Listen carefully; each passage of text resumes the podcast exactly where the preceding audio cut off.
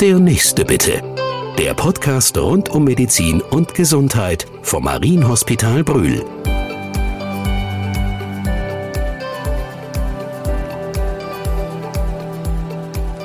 Herzlich willkommen im Marienhospital Brühl. Wir sprechen heute mit Dr. Karl Michael Schmidt. Er ist Chefarzt der Abteilung Gynäkologie und Geburtshilfe. Einer seiner Schwerpunkte ist das Fachgebiet der Urogynäkologie. Unser Thema heute: Blasenschwäche und Senkungsbeschwerden bei Frauen. Guten Tag, Herr Dr. Schmidt. Hallo. Blasenschwäche ist ja immer noch ein Tabuthema, obwohl 30 Prozent der Frauen ab dem 65. Lebensjahr unter Inkontinenz leiden. Da haben Sie völlig recht, ob die Zahl 30 Prozent genau stimmt, darüber können wir uns streiten. Es gibt unterschiedliche Studien, aber grundsätzlich sind Frauen mehr betroffen als Männer und es ist nach wie vor mit einem großen Schamgefühl besetzt. Was auch gut verständlich ist, wer redet schon gerne davon, dass er eine nasse Hose hat, wenn er einkaufen gehen muss?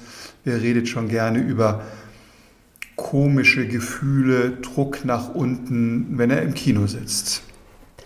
Sie sind ja auch eine offizielle Beratungsstelle der Deutschen Gesellschaft für Inkontinenz. Können Sie sagen, mit welchen Beschwerden oder wann vielleicht auch die Frauen zu Ihnen kommen? Würden Sie sagen, das ist manchmal schon zu spät oder Sie hätten eher kommen können? Grundsätzlich gilt, dass sowohl bei Senkungs- als auch bei Blasenproblemen das subjektive Gefühl der Patientin, bei uns sind es ja hauptsächlich Frauen oder nur Frauen, die in diese Sprechstunde kommen, maßgeblich ist. Wenn Sie ein bisschen Urin verlieren oder die Gebärmutter ein bisschen gesenkt ist und Sie keine Probleme damit haben, keine Beschwerden, sollen Sie auch bloß nichts daran machen lassen. Nur wenn Sie davon beeinträchtigt werden, wie auch immer, sollten Sie sich an einen Experten wenden, um dann zu bereden, was man machen kann oder auch nicht. Wir haben eben darüber gesprochen, dass viele ältere Patienten zu Ihnen kommen, aber es gibt ja, glaube ich, auch jüngere Patientinnen, vielleicht nach Schwangerschaft, die Hilfe bei Ihnen suchen aufgrund von einer Blasenschwäche. Da haben Sie völlig recht. Blasenschwäche und Senkung ist ein Problem, wenn man darunter leidet, des ganzen Lebens. Ursächlich, hatte ich vorhin schon erwähnt, sind insbesondere auch Schwangerschaften, die eine solche Problematik triggern können.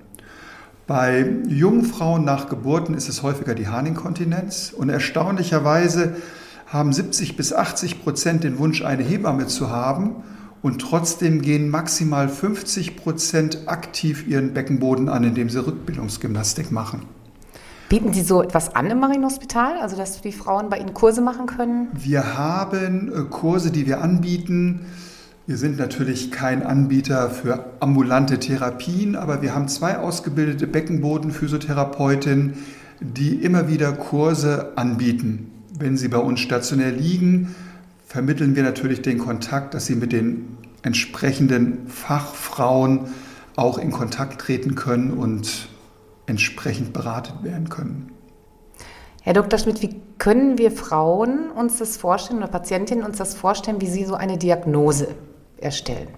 Also das Wichtigste ist nach wie vor, was uns die Patientin erzählt und was sie uns stört.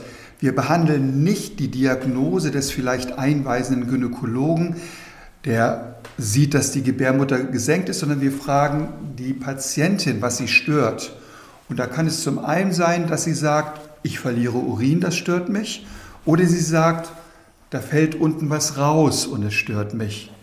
Man muss wissen, dass Harninkontinenz und Senkung zwei verschiedene Erkrankungen sind, die ganz viel miteinander zu tun haben.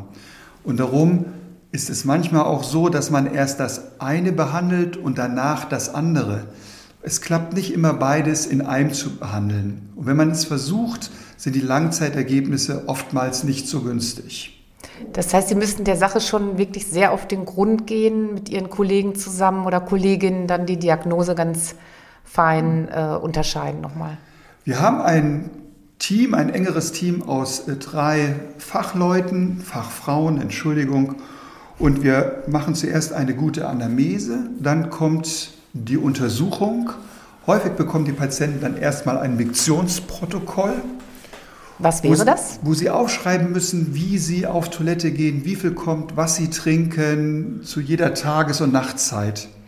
Und wenn wir diese Ergebnisse haben, in Abhängigkeit von den Befunden werden die Patientinnen dann gemessen, was heißt, dass wir eine Blasendruckmessung mit Beckenboden EMG, das heißt, wir versuchen die Nervenbahnen zu messen, um zu sehen, was dahinter steckt. Bei der Blasenschwäche gibt es zwei große Formkreise, die Senkung, das ist aber eine Senkung des Blasenhalses, die Sie nicht durch die Scheide sehen, oder die Fehlsteuerung der Blase. Beides wird komplett unterschiedlich behandelt. Wenn alle konservativen Behandlungsmethoden jetzt nicht mehr helfen, Sie haben ja auch gesagt, Physiotherapie ist ganz wichtig, Sie haben ja unterschiedliche Möglichkeiten auch benannt. Ähm, was ist der letzte Ausweg dann die OP? Gibt es das? Ja, wenn die äh, Physiotherapie nicht reicht, gibt es noch Beckenboden, Reiztherapie, wir können PSA-Therapie machen, Tampontherapie. Ganz wichtig ist auch Verhaltenstherapie, weil viele Patienten glauben, dass sie eine Harninkontinenz haben, haben aber nur ein Fehlverhalten. Das einfachste Beispiel, wenn ich sechs Liter Wasser am Tag trinke, muss ich jede halbe Stunde auf Toilette. Deshalb bin ich nicht Harninkontinent, sondern ich trinke einfach zu viel. Und wenn alle Stricke reißen und die Symptome oder die Not, die die Patientin empfindet, groß ist, geht man zu Operationen über. Wie sieht es aus? Wie kann man sich das vorstellen? Man, in der Regel behebt man zuerst die Senkung, wenn eine vorhanden ist.